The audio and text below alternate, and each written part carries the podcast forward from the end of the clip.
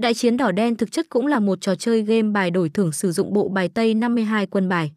Một ván chơi có thể gồm nhiều người chơi tham gia đặt cược bằng cách đặt cược vào những cuộc cược cho trước. Trong vòng 12 giây suy nghĩ, anh em có thể lựa chọn cược vào một trong ba cửa gồm đỏ, đen và may mắn. Người chơi sẽ nhận được tiền cược nếu như đoán đúng kết quả và nhận được tiền thưởng tương ứng với mức tiền thưởng. Nhìn chung những trò chơi game bài đều có lối chơi đơn giản, không cần có quá nhiều tính toán và phân tích như cá cược thể thao. Vậy nên nó thu hút rất nhiều người chơi tham gia.